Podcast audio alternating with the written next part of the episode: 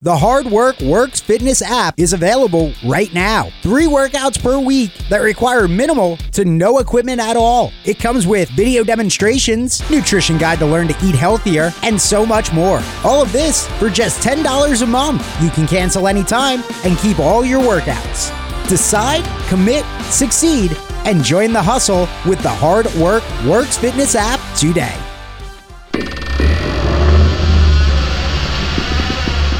Welcome to Haunters Podcast, a show dedicated to Universal Studios Halloween Horror Nights, haunted attractions, ghostly encounters, and all things macabre. Now, here are your hosts, Mr. Wonderful and Zach Hilton.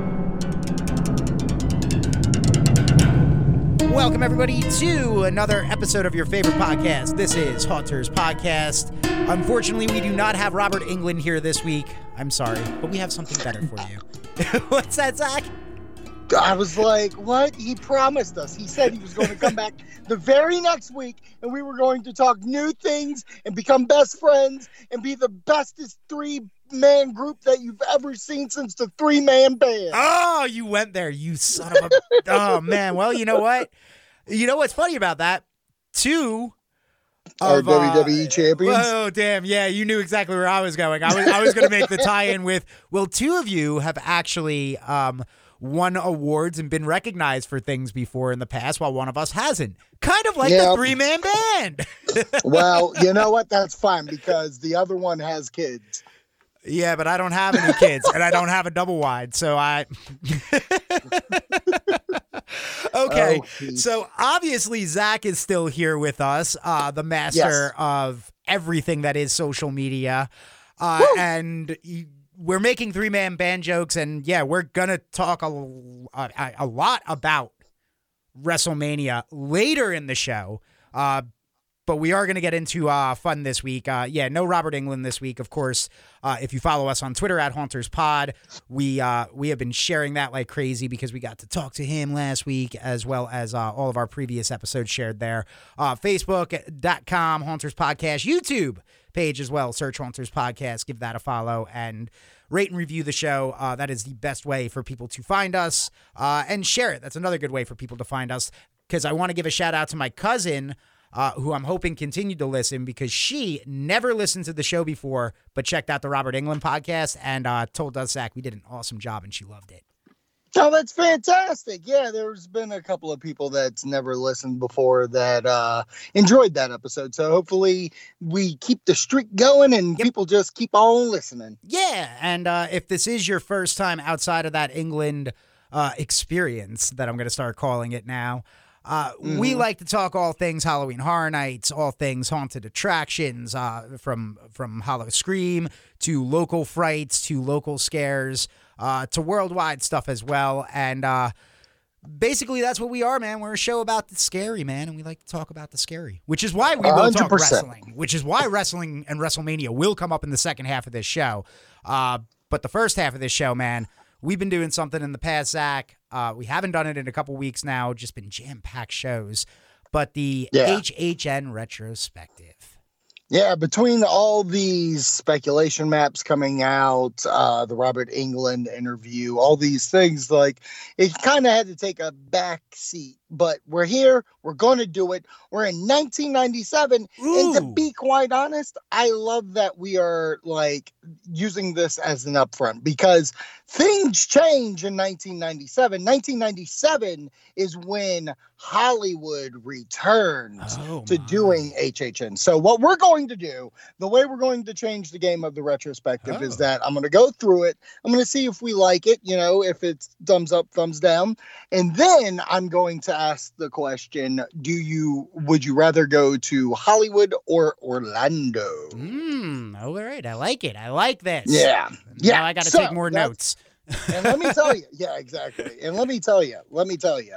I'm not saying what year, but there's a specific year that's going to happen. And I don't want you to do any research on it, but there's alright. going to be a year that happens that I already know I'd be going to Hollywood. Oh, I'm excited. Okay. That's Yeah, called a so- tease, folks. Yeah, and it's not too long. I'll be honest; it's not a too far ahead tease. Ah, so, all right. but get ready to look forward to that. But today we are going to talk about Halloween Horror Nights Seven Ooh, Frightmares. That's what it was called. Right. Halloween Horror Night Seven Frightmares. Which, if you know us, we love Frightmare. We do. we have a Frightmare near us. We do. All right. All right. So this was the seventh annual Halloween Horror Nights held in Orlando. Um, let's see, it ran for 18 nights this year from October 3rd to November 1st. So we went just past Halloween. Uh, the ticket admission was only 40 bucks, which I mean seems like we're getting into that price range of like, okay, now it now it really is its own ticketed event. You know what I mean? Yeah.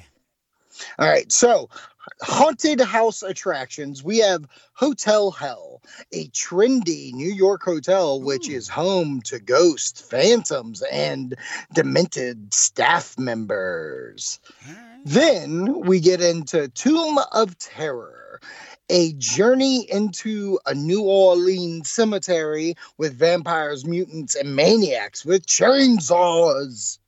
Okay. Chainsaw. A- and then our third house, we have Universal's Museum of Horror, a museum where Universal's monsters come to life. Ooh, all right. Th- Then we get into one scare zone. We have one scare zone this year, and it is midway of the bazaar. Sideshow acts, games, and knife wielding clowns dominate this area. Right. Um, shows we have the Abracadaver, which is evil magicians take volunteers from the audience to uh, their demented acts. okay. Then, then obviously we have the Bill and Ted's Excellent Halloween Adventure Seven: colon the Final Frontier. Oh, now, before we move on, I had to go into this to be like, wait a second, the Final Frontier Did they? and it says it says as the show the show starts with a star trek theme and captain kirk and captain picard beam down to gotham city in 1880 to look for a phone booth. The phone booth arrives. Bill and ted jump out. They say they got a call from big record company that wants to make a deal with them. Kirk and picard tell them that they have been tricked and that the borg queen called them because she wants to steal the phone booth.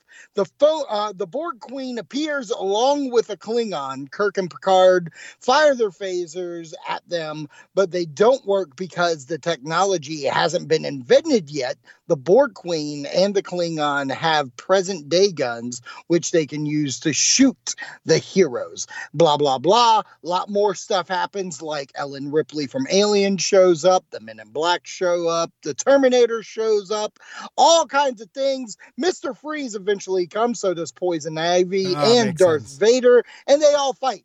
Long story short, maybe the best Bill and Ted thing for me.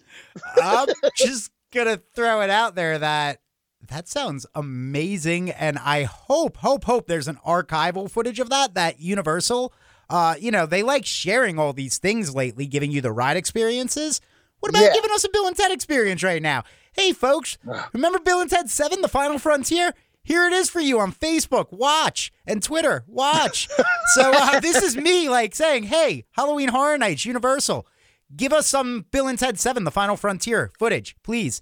Uh, please. like, that sounds incredible. That also sounds like a CBS Plus show, uh, all access show that I really, really need. yes.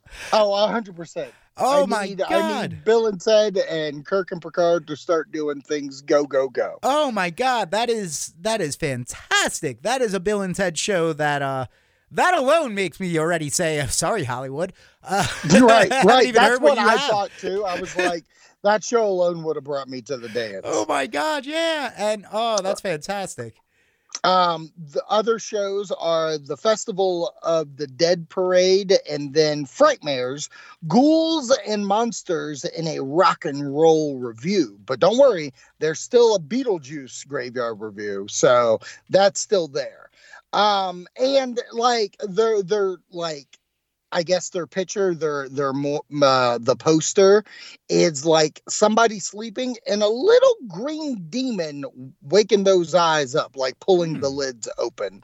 So kind of creepy. I don't know if it's my favorite out of just logos because I'm a big fan of like classic Halloween stuff like skulls, pumpkins, blah blah blah, and especially if you're going to use like Universal Monsters, the Crypt Keeper one year. So this Mhm. one came off a little too kitty in my eyes poster wise. But all that being said, that's 1997 Orlando. How do you feel about this one? I feel I like this one. I like the Haunted New York Hotel. I like the Tomb of Mhm. Terror journey into New Orleans, uh, where you get Right. a little bit of everything with the vamps, the mutants, maniacs, and of course chainsaws. Uh, I I like the mu- I, I like the fact that you got the Universal monsters there as well. Again, Right. in uh in a little different uh play this time around. Mm-hmm. Uh, the scare zone, whatever. You know, uh, it, Yeah. it probably would have been cool, but eh, that's that is what it is. But yeah, show wise, oh my god, Bill and Ted Seven. Uh, already Yeah. ranted about that, but uh, the rest of them, that's cool as well. But yeah, those those houses this year really are my. Okay, I see what you guys are doing because it's it's different stuff this time around. Like oh, everything's different.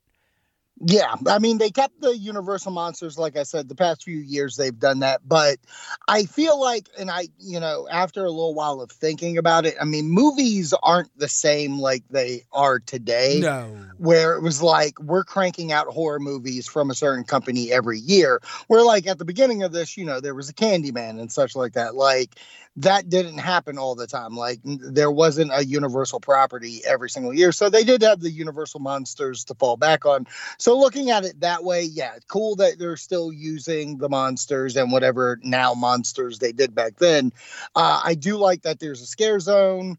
Um, like I like you said, the Bill and Ted show alone is worth it. And obviously, I want to watch Beetlejuice. So good year. But moving on to Hollywood, this is the third year that they've done HHN. And from the info that I'm gathering here, they had uh, maze wise, uh, they had a monster aquarium, weird animatronics, and actors in the water. That's the description okay, weird animatronics and actors. Well, no shit. okay, Um, then the next house, they actually have four houses. They don't have three, they have four. okay. Uh, the second house is a classic monster maze, short but fun maze of the classic Universal monsters. Then Crypt Keeper's Film Vault, modern Mm. day uh, film monsters in this house. So you get the Crypt Keeper Yeah. back and it's modern monsters. And then the final house is Area 51.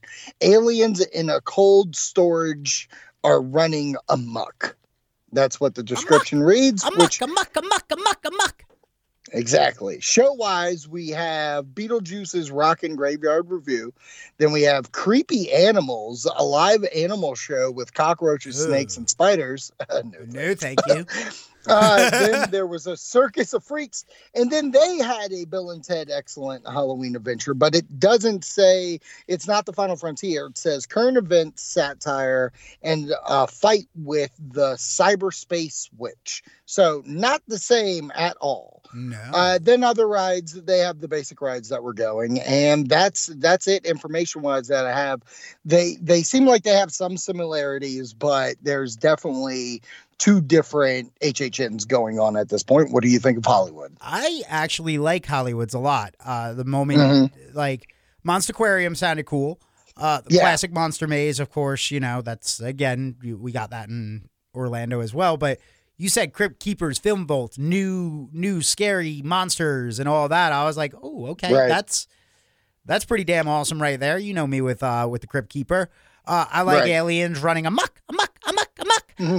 Uh, but the show wise, okay, Beetlejuice. Yeah, I like Beetlejuice. Bill and Ted. I- I'm guessing that it was probably similar to every other year of Bill and Ted, where they just took pop culture and and told a really good story throughout that. Uh, right. Creepy animals, no, and Circus of Freaks. Uh, you know, uh, whatever. Yeah, I'm sure. kind of getting that as well over in uh, in Orlando. So Right. in weird in uh what is it uh the Festival of the Dead or midway of the Bazaar as well. Really, kind of with the freaks Right. being in there. So. You know, it- it's Okay. it's solid. It's a It solid sounds- return. It's actually a really really solid return considering where it was. Well, I was going to say, and I agree with you. I like the houses. I like that there's four houses, so they've upped the ante by giving you four. I love the Area 51 house. That sounds pretty awesome. Yeah. The Monster Maze seems. I'll, I'll be honest. The, the classic Monster Maze and Crypt Keepers Film Vault, where I believe a Crypt Keeper Film Vault already happened in Orlando. So this is a repeat house of sorts from Orlando to Hollywood. So that being said, I feel like it's something that's already happened before. So I'd I'd be amped for the Orlando one. I would say good shot, guys. It's a good return, like you said.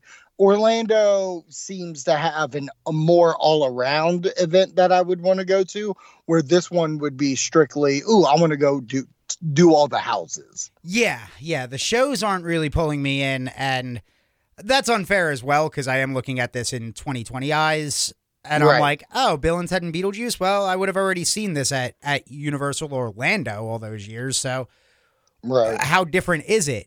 Uh, we'll take a second to brag because I've been learning, I've been remembering more and more, shockingly, of my time in Hollywood. I did see the Beetlejuice show in Hollywood. Well, that's sweet. Yes. So when I did have my Universal Hollywood experience years ago that I forgot because it was raining and most of the rides and attractions and stuff was closed for the day, uh, I do remember that we did get to see the Beetlejuice show now. Because, Awesome. uh, and I'll share another quick fact on that. I wussied out on the uh, backdraft ride. I, I bailed. I caused I caused uh, I caused my mom to bail on the backdraft ride with me because uh, once yeah once we got through the setup and to the uh, actual ride portion, which was basically they were putting you in the warehouse and going to drop you, I went nope Yeah. nope nope nope nope nope nope and uh, had to walk off the ride. Yep. So Wow. There you Wow. have it. And you're a hunter, huh? I'm a haunter, but that was like 1995 or Right. whenever that was. That was very very long ago. I was scared of everything then. Makes sense. Makes sense. you're, Makes sense. you're talking to the guy who today just just put a spider on a piece of paper and dropped it outside my house and was like, "I'm so proud of myself. I wasn't scared."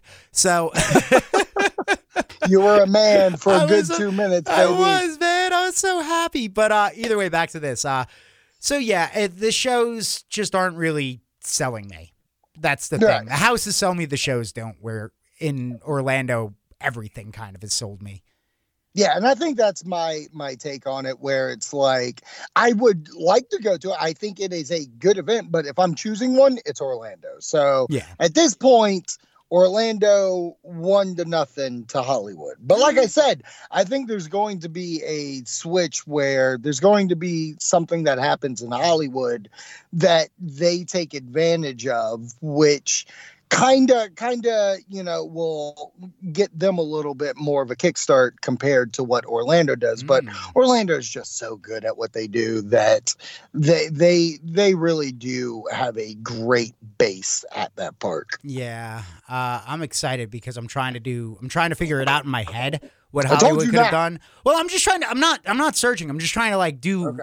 do like equations in my head. Uh, it's like that scene in The Hangover playing the uh, blackjack. Like I'm doing math, all crazy things that like I didn't know I could do.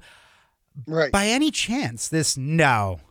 No, no, no. Beverly Hills Cop 3 had come out too early because I was like, did Hollywood take advantage of Axel Fox? I wish I could get an Axel Fox are you kidding me I bet you did Uh. not think I was going to pull a Beverly Hills Cop 3 out. no no I mean the only thing I thought you would pull out is George Lucas being in Beverly Hills Cop 3 Oh, oh my. Wait, is he?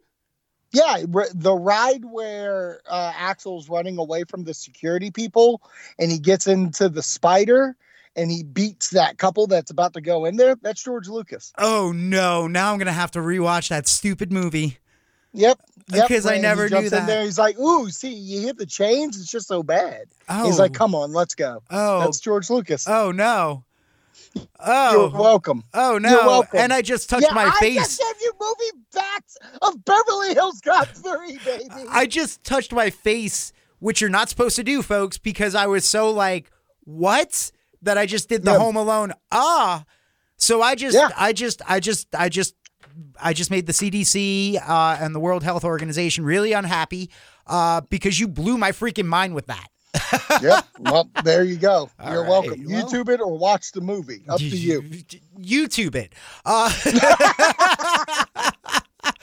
watch. Uh, our everybody that's listening is like, I actually like Beverly Hills Cop three. Why are you two so mean to it? Uh, I, hey, hey, I don't hate it. Like there are way worse movies in there, but there is a distinctive difference Oh. between one and two and three. oh, absolutely. Like one and two feel like the same universe, where part three feels like it's so, like more in the universe of Nutty Professor. Yes, yeah, it's it's his precursor. It's uh, it, it's tying it back to Robert Englund. It's uh when he talked about Mm. how uh Nightmare, uh, New Nightmare was uh Scream before Scream. That was Right. figuring out that Nutty Professor thing right before he did it. Yeah, That was and you can tell by yeah. the film quality too. You Yeah. can tell like there, there's a difference in film shooting and oh, stuff. it's and I shot like know- a generic comedy. Know, well, and what's weird about it, it is generic, but it's the same director as Coming to America, I believe. That's And I think that's John Landis, if I'm right. And if it's John Landis, John Landis directed American uh, Werewolf in London, so we can talk about it on this show because he directed a horror film. Uh, oh my God, you're 100 percent right. He directed Beverly Hills Cop three. Boom! Wow, How And- wild is that? Uh, That is wild. And uh, y- you also forget, you mentioned he directed a great horror movie, in An American Werewolf in London, but you forget about Yes. another great horror movie he was part of directing uh, Twilight Zone, the movie, baby. Oh yeah, no, I know he did. He did a segment of it. Yes, right? he did. And uh, of course, I know all about that because I love. I love films like that. I love anthologies. So the Twilight Zone movie, uh, obviously, is a film that I've seen, and I love uh, Dan Aykroyd in that movie. And he is pretty fun. And Albert Brooks is in that same scene, Yeah, Albert really Brooks good. and him, yeah. And John Lithgow does, gets to do the uh, William Yes. Shatner. Uh, The and, William Shatner plane. and eventually, the two of them, uh, Shatner does a cameo on Third Rock from the Sun. I don't know if you ever watched that show, but Oh, yeah, eventually. I okay. I don't know if you remember the episode. Shatner does the cameo as their leader coming to Uh-huh. Earth. Yes. And then they both Lithgow and him. He they have a little moment where he's like, you know, we did takeoff, but then I saw something on the wing and I started freaking out. And Lithgow goes, "Me too." out of that entire show, that joke has stuck with me since 1996, 1997. Wow. That joke has stuck with me. Wow, that is, is so awesome. I never realized that happened. Yes, that happened, and that made me laugh so damn hard. Because uh, tying it back to Star Trek, there, which was Bill and Ted, uh, and Captain Kirk being at, at Halloween Horror Nights there in 1997. uh, William Six Shatner. degrees of horror nights. I can't believe we just did that with no no prep on that, folks. But my mom loves William Shatner, so that Twilight Zone episode watched every freaking year. And since I like the movie, I that was one of the jokes that as a kid I got. Uh, Uh-huh. wasn't just the generic like, oh, the parents are laughing, I should laugh too. Uh, right.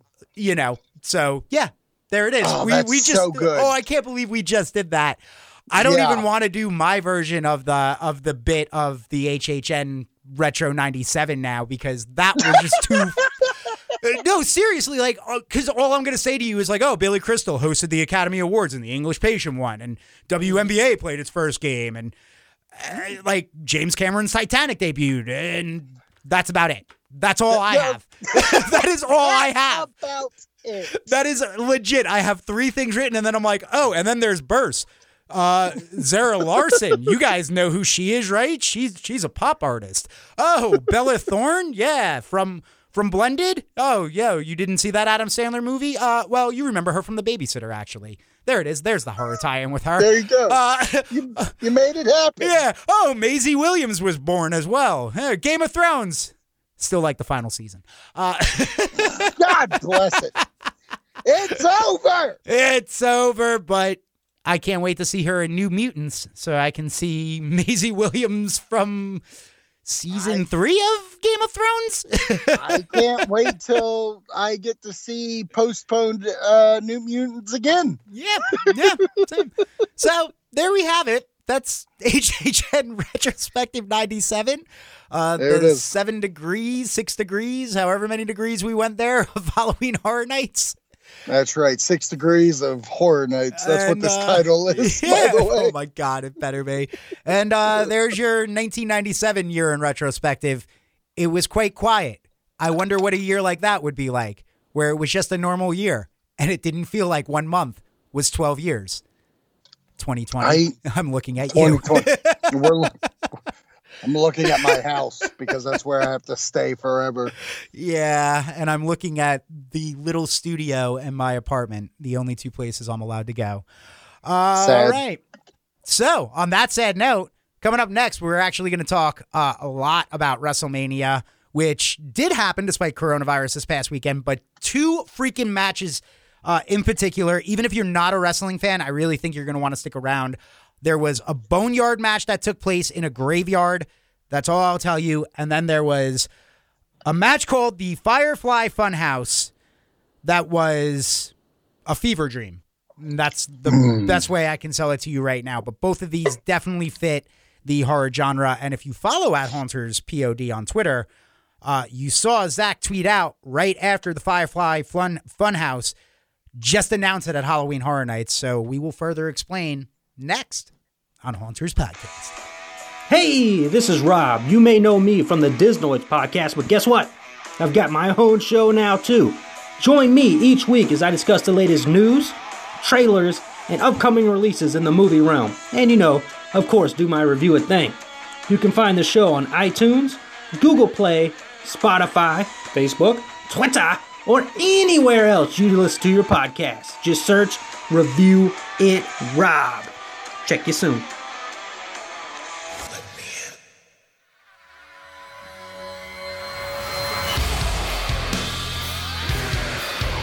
Welcome back, everybody. Haunters Podcast, and uh, we teased it right before we took that quick time out, uh, and you heard the music as we came back. We're going to dive into a little bit of WWE WrestleMania 36, which happened over the course of two nights on the WWE network because it was too big for one night.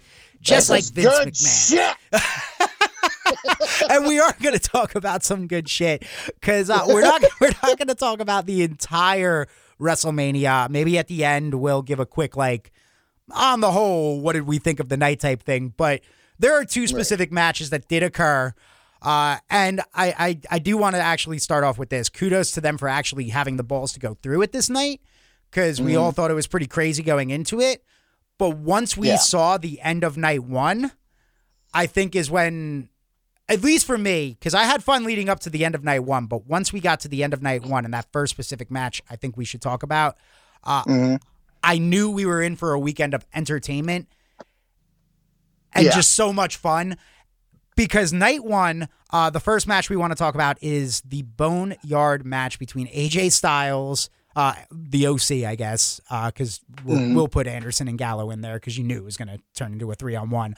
But AJ versus The Undertaker in a Boneyard match, which took place in a graveyard. Zach, I just want to get your take on this because uh, from the very moment this began, it was a realization that this was nothing that we have ever seen the WWE or really, I think, professional wrestling pull off. Uh, it reminded me of like the early 90s with WCW home videos, but mm-hmm. this was well produced. What was your take on this? How did you feel when you saw that hearse pulling up?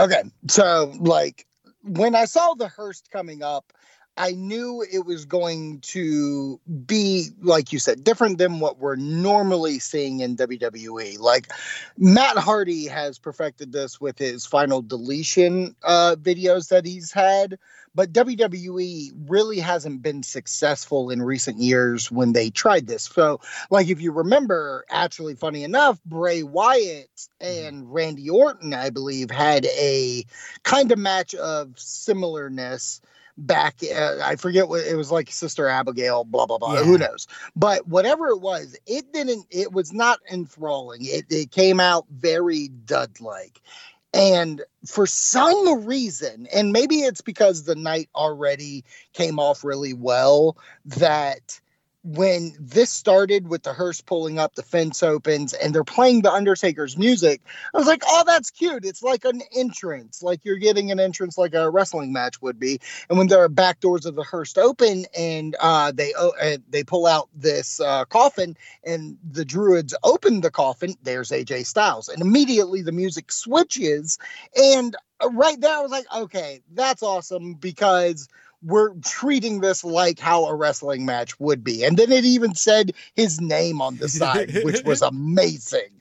Um, and when he got out, he popped out. He was like, "Where are you, Taker? Where are you?" And all of a sudden, like you hear him like listening for a sound, and you can hear the faintness of a motorcycle coming. And I was like, "Oh, damn, we're gonna get biker Taker."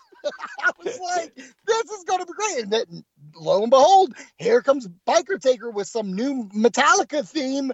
And he pulls up. And when like they do this slow pan from his feet all the way up and shows his name and he starts walking towards AJ, I was like, man, this is completely shot different. And to come to fact, because I did a little research after the fact, it really is. It's outsourced by a different film crew of the WWE. Yep. So this entire thing is produced by outside the WWE, which why it feels like a movie. They yep. shot a wrestling match as a movie. Yeah. That's that is what blew me away the most. And like you mentioned, when the taker pulled up, that's when I realized, oh my God, we're getting a little mini movie match here. We're not getting a traditional match in the sense of these two are just going to. Because a traditional wrestling match obviously is the story is being fully told through just the physicality of the match. This gave you the physicality of the match, uh, the trash talking of two people that hated. Like there, there was a lot about this that felt like the climax of a great horror film. Yes. Where the villains were finally getting their due after tormenting this poor guy and bringing his wife into the equation. Like, and he's finally getting his. Oh my, like, I can't speak enough good about the production level of this match uh, and just the way that it was handled. The druids coming out, uh, Taker accidentally bra- cutting open his arm, but just oh, keeping oh, yeah. it in there, giving it more intensity to the scene. And it's funny because now I'm calling it a scene. I'm not even calling it a match. I'm calling it scenes because the way that it was cut was cut like a different scene. With AJ, oh my dude, I, the choke slam off the top. I don't even know like how to actually formulate thoughts on this because I've watched this match so many times and I'm just blown away by the way that this is set up and by the way well, that they pulled this off.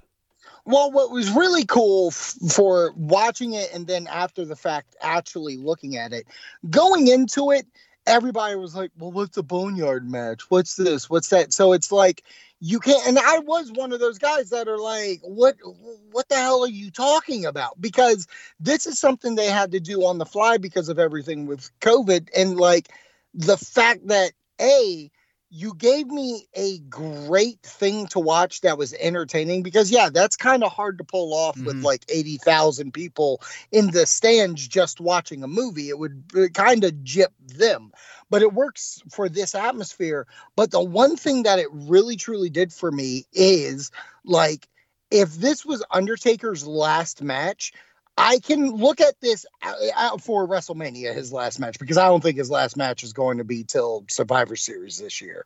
But hmm. It like literally i would love to end his wrestlemania career with this match just because it there's no way it gets higher after all the matches he's had in recent years like he can't hang he can't you know really pull off that you know the the phenom character that we've known for so long i mean you saw my whole thing with brock lesnar yep. back at 30 so like this was literally like I would look at you and I'd go, if they put Brock in this scenario with Taker, I'm taking Taker's side because he it it puts you in a different atmosphere with like yes he was biker but he was still pulling off like phenom kind of things like when they got to the top of the roof and like aj's trying to get away and he raises his hands and there's yes. fire on top of the roof like the, it's like he was pulling out his magic stuff when needed because he only had so much. You know what I mean? I do, I do. And I actually am mad I forgot to bring this up, but like you bring up the supernatural stuff. before he even did the fire gimmick on the top of the on the top of the roof. You have the Mhm. moment where AJ is about to bury him, Yeah, and then he just pops up behind AJ Styles like, a horror movie. like a horror movie, like the killer. That's like, uh, uh-uh, uh, you are not getting me that easily. You're not going to bury me alive. That that's simple, AJ. It's your time Right. to. It's your time to pay. I let you have your fun.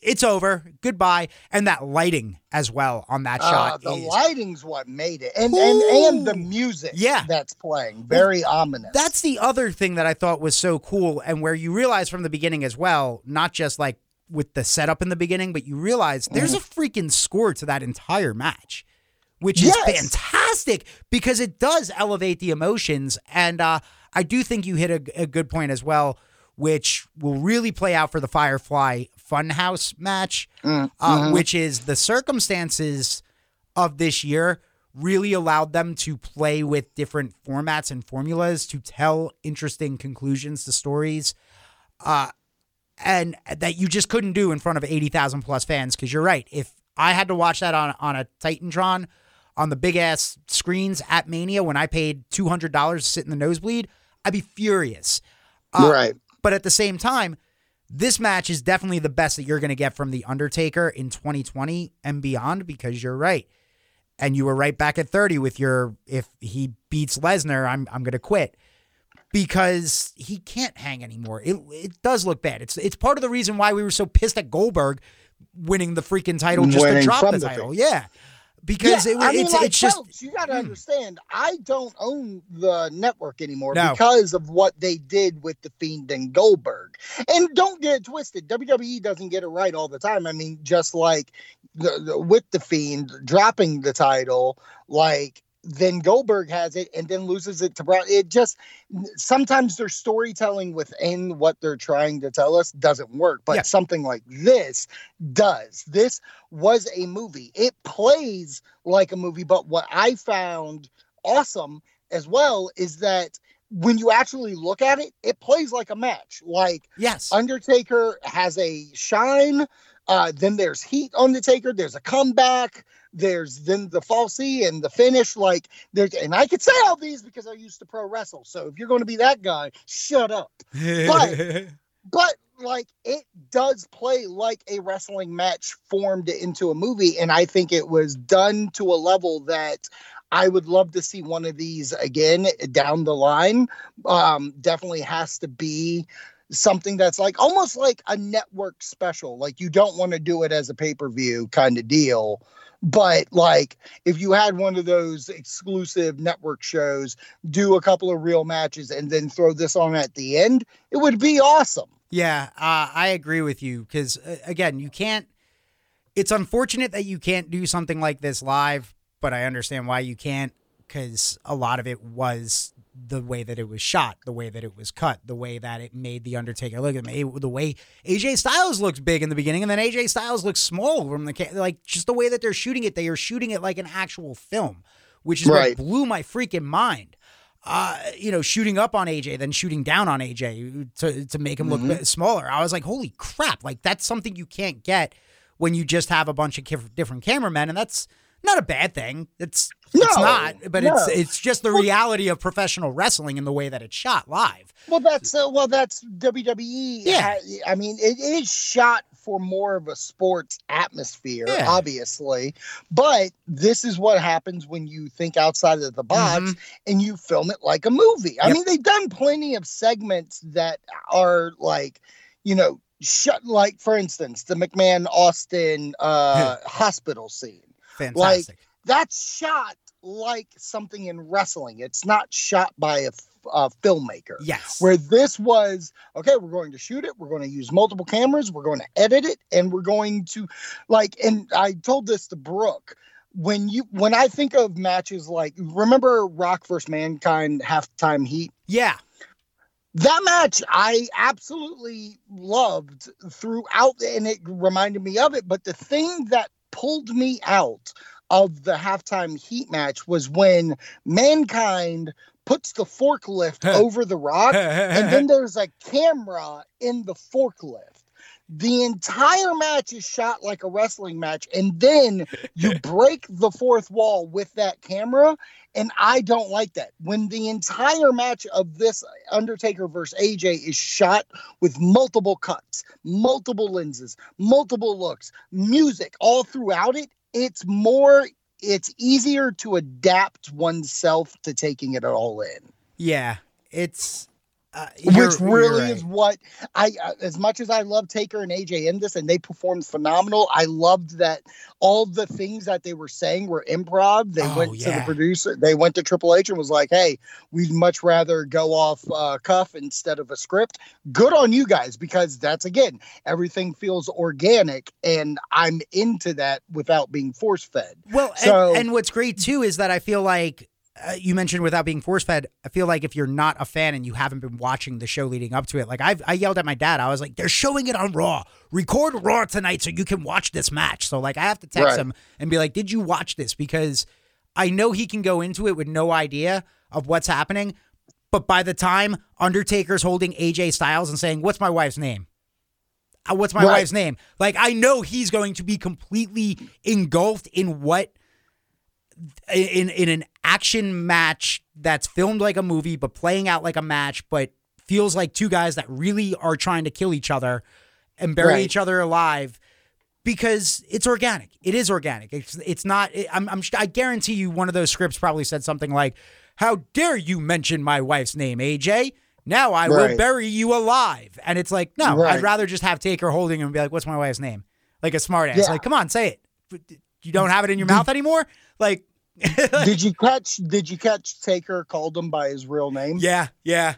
And that was awesome. And that was awesome because it's like, and oh. that's what I'm saying. Yeah, because that is organic. That is what somebody who is mad that you're bringing his wife into this world. Well, you guess what? You made it real. I'm to speak real. Yeah. And like, that's something that wouldn't be in the script. That nope. was something that came out. I caught. And like you said, I, you watched it multiple times.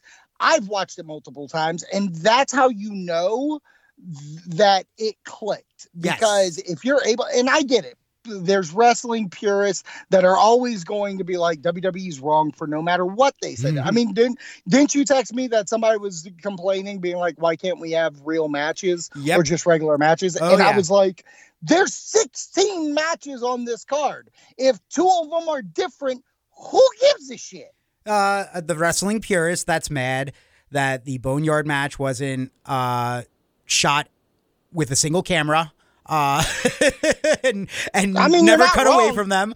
Uh, and then there's the Firefly Funhouse match, which they're like nobody threw a punch, and I'm like, you're well, still wrong. Uh, but right, okay, right, exactly. well, let's let's wrap up our thoughts on Boneyard. What are yes. your what what's your final grade in like thoughts on them? Uh, I'm gonna be quite honest with you. It, this was a five out of five for me. I thought mm-hmm. this was uh, again, not not really sure what a boneyard match was going to be, but knowing the WWE was going to obviously just create a match the way they do, uh, I had a little bit of faith in them with that. But that exceeded anything I could have imagined. It essentially was just a buried alive match, but a thousand times cooler than just calling it a buried alive match. The set was great, the fog being added, the freaking score to it. Uh, the Undertaker actually, and again, I know it's because it was shot like a movie, so they were able to edit it and cut it and shoot it specific ways and take breaks in between. But the Undertaker, as you mentioned, man, if this is his last Mania match, quote unquote match, awesome. Like he looks huge. He looks like the Phenom going out while also saying goodbye to the Phenom character at the end and riding off on his bike. Like that's awesome. I guarantee yeah. you it won't be the end of him, and I guarantee you he'll no. be back next year at Mania as well, because uh, he's the freaking Undertaker. But you won't see anything quite like this from him ever again. Uh, AJ Styles, I trust in putting on a good match as well, but I don't know if I'll ever see anything from AJ Styles like this again as well. Yeah, I, I'm I'm hundred percent with you. Uh, five star. I give it five stars. Um, I think from beginning to end, this felt like a movie and it felt like a very well done improv fight. So it felt like a fight. Um, and I was impressed with every time they wanted to bring out the supernatural effects. I even like the end when Taker Hmm. does bury AJ and AJ's hand sticking out of the grave. Like I thought that was a good shot, but then Taker raising his arm like he's saying goodbye, and flames are go, gl- blah, flames are blowing, and then you get the Undertaker symbol on the house via some kind of laser. Like it was just a well done thing, and proud of WWE for putting that on. Yeah, same. Uh, and I'm not gonna lie, very proud of them for putting that on. But I was even more proud that they had the balls in night two to put on the Firefly Funhouse match with perhaps their biggest star. Uh, definitely this, you know, they they talk about it all the time. Definitely the ruthless aggression into this PG, into this family friendly product. Their biggest star, their mainstay, the new version of Hogan, The Rock, Austin, all those guys, Hart, uh, John Cena, a guy you can count on to draw eyes. They stuck in a match with the Fiend Bray Wyatt that was art house fever dream. Yeah. I, uh, well, okay. So going into this match, I I I was not happy. I was not a pleased boy because no, nobody was. well, it just it, it hurt the fact that Fiend's title was taken away. I even was like, "Good job killing the character," and I'll be quite honest. This thing that we got to see, a hundred percent like redeemed them. Like yeah, to the point of I okay, so after night one with ending with the Undertaker, I even went into it. I was like, okay, so they're not going to end with uh the, another video like No. this for the event, but what it did was make me super excited about seeing it. And what I was really impressed with is that it was not the Boneyard match. That's what a hundred percent I was hoping for, and I got it. yeah. But, but so I I don't want to say I started with the Boneyard. I want to know your thoughts on seeing what the hell we saw. I, you know me, I'm, I'm a John Cena hater, quote unquote, but it's more of the, I just am like, okay, I get it. He's the best. He's Hogan. I, I don't, I want other guys. Like my, I, it's not that I hate John Cena. It's that I'm just part of that. Like, come on, I, get it. He's the best. We don't need to put the belt on him every time. There are other guys here, which is part of why I got, I'm pissed at the Fiend not having the belt. But you're right. This did redeem whatever sour taste I had on them taking the belt off because I felt like they had undercut the character. But mm-hmm. this match brings the character back stronger than ever, in my opinion. But my God, this is a John Cena match that I have watched at least eight freaking times already. And mm-hmm. I don't watch John Cena matches that much anymore like that because it, it- I'm sorry. Again, I'm not trying to be a prick about it. I- It's not that I hate the guy. It's just I've just felt it's like a, a lot of things when it gets to a certain point in wrestling. It's like, okay, I've seen it a lot. I'm, I'm here every week, so I see it every week. Something else, please? But good God, man, I loved this whole experience. The best way I'll describe it is it is a horror fever art house dream. Uh, just that I thought was fantastic in the way that it presented a great story with very little fighting and no wrestling really like I get why the wrestling purists are like, "Oh, it's not really a match." But it was a match because it was John Cena battling himself and John Cena reliving some of his worst moments, his most embarrassing, some of his highs, how it affected others within the company, specifically Wyatt, and how it ended up creating the Fiend and creating this character that comes back. Uh, I, I, just this was. I don't know if I had drank enough. I don't know if I had smoked enough. I don't know what the hell it was, but for whatever reason, the moment John Cena popped up within the funhouse and opened that door and evil Vince McMahon, devil horn Vince McMahon started talking to him, I was like, whatever journey we go on here, I'm in. I am totally in. I am totally in. Uh, and I loved it. I loved as a wrestling fan as well. I feel, I don't understand how you could not like this match or whatever you want to call it because not only does it revisit Cena's debut, but it gives you the 80s of wrestling. It's a throwback to the 80s as well with the Saturday night main event. Uh, you get the WCW thrown in there as well. Like it's all it's not just looking at Cena's greatest moments and how it affected others, it's looking at the industry as well. So Yeah. I I just I thought this was absolutely the ballsiest. Like if we thought doing the Boneyard match was ballsy, this was Vince McMahon agreeing to be extra ballsy on this match because I, I really I, I never imagined I'd see something like this from from World Wrestling Entertainment. One thousand percent. I never thought in my wildest day would ever see not a physical contest, not a physical match, a mental match, Yeah. a match that presented itself like a Freddy Krueger. Shout out to Robert Englund nightmare that you go through.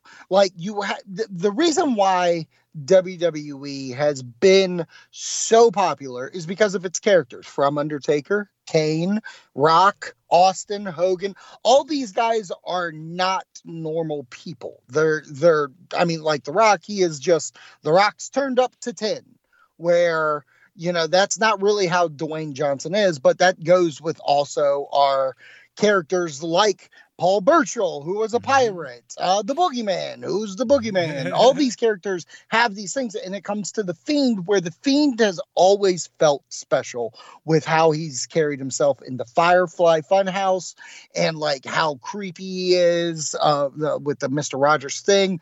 So when you got the Fiend, that's what really pulls in this whole like demonic force kind of stuff. So the fact that you're going to get a match that's called the Firefly Funhouse match is there's no other way than what they gave us of why it should work. And the reason why I love this match is because you're right. It took Cena on a journey through his fails of not helping Bray Wyatt become the star that he could have been back then, and why it affected Bray Wyatt to becoming the Fiend. Mm-hmm. So he created the monster in a way. So it's like we got an origin tale through this whole thing, which was pretty sweet. Then you look at how Cena failed his ruthless aggression into becoming uh, a rapper, and I loved the uh, Johnny Man Meat or whatever his name was Oh yeah, Johnny I'm like- Bad Meat. because he would make it in that age, and that's why Yep. Cena was able to last for so long without getting fired beforehand. Is because he was he was he was Vince McMahon's guy. I mean, even in this skit, I which I was shocked at. Yeah. Vince Devil McMahon goes, "This is good shit." Yeah. Like what? What is happening? Like so much is happening in this world that the fact that they said, fuck it, do whatever you want surprises me. And then on top of that, we're going through all these things. We go through a what if scenario that if John Cena was going to be a bad guy and John Cena doesn't become bad guy, like he turns on that because he doesn't trust his instincts to he just stayed stagnant through his career and you're seeing all this footage of being passed through randy being passed through punk uh, and all these i mean we even get a bella little sing-off thing at the beginning Yeah. by bray which i thought was a good nod Oh. but like and then he finally finally it loses his cool which is he let the fiend in Yep. and the fiend just killed him Yep. he we couldn't see Cena anymore. Like, right. Exactly. It's- His it's- time was up. it's His time is now. Like I wish I could figure out what wrestler said that on Twitter, but some wrestler said that. And like, man, is it so apropos? And I'm not even kidding. I think out of my 20 plus years of watching wrestling, my first live wrestling show of WrestleMania was WrestleMania 16, which woof. But but you're talking 20 years later, I can't believe I'm sitting here going, I think that's my favorite wrestling thing I've ever seen because it's it's a match I never thought I would get. And yes, you can look at it as a skit, you can look at it as just something and it's not for you. That's fine. They did something I have never seen done in my life. And guess what? You win. Yeah, we we all won with that, and honestly, uh, it's I'm still mind blown by it. I really am. Yeah, I I, I I've really watched it five times. It's it's it's truly fantastic. It really is so layered, which is just so unexpected. Cause like Yeah. it's not to I'm not and, and listen, I don't think and I and I know you're definitely not trying to, and I'm not trying to come across this way. I'm not trying to undermine the other matches and the storytelling being told through those matches, but there's just something about the way that the Boneyard and specifically the Firefly Funhouse match just played out with their storylines. Like they were the perfect conclusions. Yeah. Yeah. I mean, you're talking about I couldn't go into this show and look at those matches and be like, are you serious? Yeah. And then getting what I got and being like, Brooke will tell you, I got on the floor like a goddamn kid looking at Saturday morning cartoons with a bowl of cereal, watching both these matches. And I am legitimately like blown away that not only did other matches throughout both nights get pulled off, but these two particularly, just because you, you know the fiend's been screwed over before, and in this way was the most like the fact that Cena was like, yeah, let's take shots at me as a Yeah. character and tell that story. And That's willing. fine. Uh, And that's the thing. And that's why and, and you brought up a good point that uh, I forgot to mention a second ago with the NWO portion of the skit where that's part of where I reached my limit with it where it was like it's it's the same character, man, and I get why it's I understand I've always told you, Zach, so I'm just trying to clarify this to everybody else. I understand why John Cena never went bad and never will go Right. heel. I 100% get that. But as a fan that has watched this for over 30 years, obviously I want something different. I felt the same way about Hogan when he was in WCW. And then when he went bad, I was like, I freaking love Hulk Hogan again. Like, Right. because it was just something totally ballsy and different. Cena's Well, been the was- same thing, and I get it, but it stopped striking me at a certain point because I was like, well, I like these younger guys who are just kind of stuck at mid card level. Damn it! like I want, Right. you know, like I want to see these guys Oh. get Oh, yeah, elevated. W- Like, WWE as a whole became stagnant Yeah. for their characters, which is whatever. But you're right. John Cena should have had the the courage to believe in himself to Yeah. be able to turn. There was just too many blockades. Like I think the company was afraid because of the same exact thing that happened to Austin mhm. when he went bad guy, everybody still wanted to cheer him. And the bad guy stuff didn't work. You don't believe a guy who's been wrestling a certain way. That's why, like, if you're going to make that character, it's okay if Cena was a bad guy and still as good as he is and Yes. still won matches and then eventually lost to whoever. But everybody, uh, uh, my, this is what I feel. They're so scared of letting the heel be such a good wrestler I don't get that. I don't get why every every wrestler doesn't need to poke the eyes, or Hmm. if Cena is winning the whole time, or you know losing, and then just pulls a thumb to the eye, it's okay. It's okay. it's not a bad thing. But all this being said, I'm getting off track. But I, Yeah. I get why you feel your way with Cena. yeah. And I am okay with the way that I've I've never looked at Cena as my favorite. He's never been my favorite.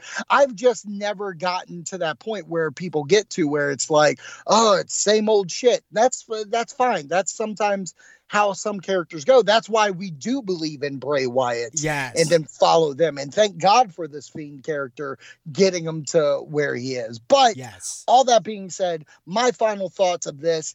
This is one of the best things I've ever seen professional wrestling, WWE, ever put on.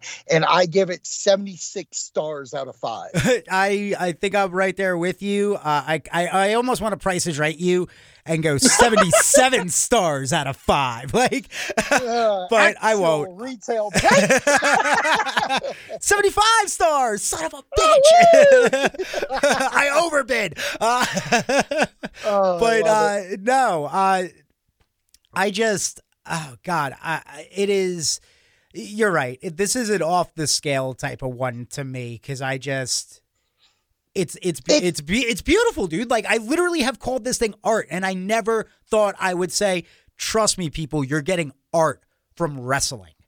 Mhm. Like No, I I hear you, and I do differ with you. Like I do look at it as an art, and this is one of those okay, times sorry. that the well, no, no, no, that's fine, that's fine. I mean, that's only because I've done it. It is Yeah. my it's my sports theater. It is my thing like that, and completely, I get where you're coming from, but what I will phrase it as, this is the one time where like the art shows through and can be picked up by other people. That's the much better way of putting it than how I put it. Uh, because I it sounded like I totally disparaged you, and you know that I have been a defender of No, wrestling all the absolutely. I mean, time and calling it story. product. Yeah, I clearly, uh, you know, I, I I only ran through how many wrestling shirts over uh, Saturday and Sunday. Oh how my many god! did I I, got a picture every hour, like you were some goddamn host of some uh, award show. I'm just saying, maybe I was trying to uh, be a better host than the actual host of the uh, night. Oh, I Uh, don't even want to get into that. Oh man! Uh, oh, so then we shouldn't talk about our favorite other moment of the night when Rob Gronkowski pl- jumped and won. That's your favorite moment? no, are you serious? Okay, good. Absolutely not. But no, uh, I, I, I've oh, I oh, I do consider this an art. It's just that Yeah. comes across as an easier way to look at people and like Yeah. be like, it's art. Like, stop fucking hating. like, Right. stop. Right. Like, look at it and and realize what you watched. And people won't, but it's my that was my way of trying to like still fight for it. But it came across. I get bad. it. So the I minute, get it. so the minute you were like, "Well, hold up," I was like, "Oh shit, sorry." Like, bad, bad choice of wording. Bad choice of wording. But Um, But- but, other other than that, was there? uh, You know, because I want to wash this Gronk stuff out. What is your favorite other match, like a real match? Because it is hard for you to perform a wrestling match without a crowd. So, to you, what do you think? What match was the best to perform that? to me, the best other match, and I hope I didn't because we didn't talk about what our answers we would be on this, and I might have accidentally stolen yours for the same reason. I'm going with that triple threat ladder match because I, not gonna lie to you, when how the hell do you do a ladder match with no crowd when that whole match is built off of the fact that the crowd is losing their freaking minds because we don't know if they're gonna die or not? Are they gonna do the big spots? Are they not? And then you got John Morrison walking the fucking ropes like it's a tightrope just to go body slam Kofi Kingston off the top. I, and I'm like, oh, okay. So they are going to try and kill themselves. And the fact that they were able to tell that story in that match with that much drama, that much excitement, it had me, do Like, uh, but obviously, I'm a Miz guy, so I'm, I'm pulling for Miz and John Morrison. So I, I'm I'm all about them. So when Morrison pulled the ropes, I think the finish could have been a little bit better than it was. But when Morrison ended up with the belts, I fucking jumped, dude. I popped. I popped really hard. And it wasn't the first time I reacted during that match, but I, I definitely popped because I was very, by that point, I was very invested in who the hell's walking out of here with these belts? Like, Yeah. but but that I thought was a hell of a match, considering that was no crowd and it's a ladder match, dude. Like a ladder match with no crowd. I know you've been in ladder matches and you've used Yeah. ladders in your career. Like Yeah. Uh, that's got to be hard to do, man. If there's no crowd to build off of when you're slowly Well- climbing it or getting ready to do a, a big spot. Well, uh, like it really comes down to like, hey, you're going to be in a ladder match, so kill your body in front of nobody. Yeah, Uh, like like it, it, it's definitely uh, uh, a painful one, but I thought those guys did such a great job being able to convey a good story, Yeah. and th- they did some bunker things, but they didn't do anything that like killed themselves too much. So I'm proud of them for not doing that. But they had definitely some good spots. But that's not the match I was going to pick. okay, I'm going to pick the NXT Women's Title match as my favorite match Good of the pick. night. And the reason why solely because like all the matches I felt like well majority of them there are a couple I'm like wolf no thank you Otis Um, and Dolph. Otis and Dolph. Anybody? more Corbin and uh, Ugh, yeah. uh, Corbin uh, phase two Elias. oh yeah see I didn't even remember who he worked ah. Yeah. Anyways, Um, no, uh, the NXT women's match, they did something in that match. Nobody, everybody would like hit on it just a little bit. I would say Kevin Owens and Seth probably were the second best at it. they talked shit Oh, yeah. to each other the entire match. Oh yeah. They were so loud, either making noises through pain or talking crap to each other and stuff, that it kills dead silence because between them doing it and the commentators going, you don't hear any dead silence. And it makes it like, oh, in a way, it goes, oh, look, they're talking crap to each other the entire match. This must be what they're doing when they're wrestling, where you hear the crowds. hmm Yeah. You know what I mean? It takes you being like, oh, oh, that's that's how that's why I see their lips moving when they're whipping Yeah, them off the road. They're not really calling the shots. yeah, right. They're not calling their they're not calling their spots there. They're they're actually talking crap. So I give them mad credit just for that. But other than that, they beat the shit Yeah, out of did. each other, which was crazy. Those like gut punches uh Ray was giving to Charlotte. Woo, those were hard. And those shots, woo! Oh man, what a good fight. Yeah, no, uh, it's funny because uh, if you had gone first, I had written that down. If you had taken ladder match, I wrote that down as my as would have been my other pick second? as the second pick because both of those were fantastic. I just I just felt doing a ladder match in front of nobody is like a what the fuck are you doing?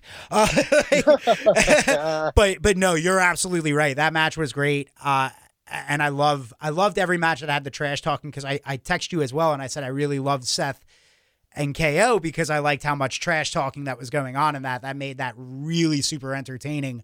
Uh, cause it is weird, man, in front of a, an empty arena where you, you know, the Bryan match was a little weird in front of the empty arena just because it's like, oh, there's no big loud yeses. And it's just kind of a, but granted, Sami Zayn was pretty fucking good in that match, actually. So I Oh, take yeah, that yeah, back yeah, no, because Sami, was good. Sami was saving Sami that was match good. in all honesty. Not that that match was bad, but that match needed a crowd. But Sami realized that, and then Sami was like, no, no, no, no, no, no. And I was like, oh, thank you, Sami, for giving me something. But I will say my biggest disappointment of the night was when there's no crowd and somebody goes and spears somebody, and then you just hear.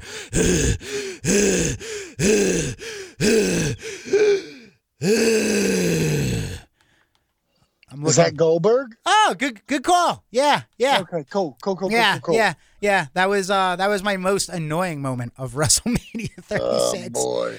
which No, uh, like I said, yeah. they they like if I could take both nights and pick and choose what I want, you could have an ultimate WrestleMania in that show. Oh, there there is and and honestly just giving the whole show a quick rating in my part, I give it a B plus Yeah. For hmm. what they were able to accomplish. Granted those the two matches we really heavily heavily focused on Yeah. play a huge part in giving it a B plus, but Oh yeah, hundred percent. Without those matches, Yeah. it would have been a standard wrestling show. exactly. But if I if I was to give it something, I would actually probably give it an eight point two. Okay. That seems that seems B plus ish. Yeah, we're right around Near- the same. Like it's it's it's weird. It's like I went into the show being like, "Wolf, this is going to be so unrewatchable," and then I'm like, "Wait a second! Like there are actually good things I would take out of this." Yeah. So good on them. Yeah, good on them. And uh, definitely, though, if you have not seen uh, either Night One's Boneyard match that wrapped up WrestleMania 36 Night One uh, and the second Firefly to last, Funhouse. the Firefly Funhouse, which was the second to last match on Night Two, uh, go back, give them a watch, uh, find somebody's account, find a way to watch Yeah. them. Uh, it just acted. Do like I did. Yeah, uh, get somebody's account. Get a, get get a chance to see those matches though, because uh, even if you're not a wrestling fan, I do, and you've stuck with us through the 40 minutes of talking about this. Uh, good on you, number one, and number two. Now do yourself a treat and go watch those matches. And even if you Yeah. have seen them, do yourself a treat and go watch them again. Yeah. Yeah. that. All right. On that note, Hey, I'm good. yeah, yeah, I'm good too. I got I got it all out. I feel good. Feel loosey goosey. Uh, and I feel like you know uh, we should all just love each other and uh, wash our hands still and uh, you know do that thing. And don't forget, that be it. Thank you for listening to another episode of Haunters Podcast. Don't forget to tell a friend, and you can subscribe on iTunes, Spotify, and other streaming services just by searching Haunters Podcast. You can tweet us at HauntersPod, or you can find us on Facebook by searching Haunters Podcast. Until next time, don't open that door or check under your bed. Make sure your doors are locked and the lights are on. You never know when the next scare will come for you.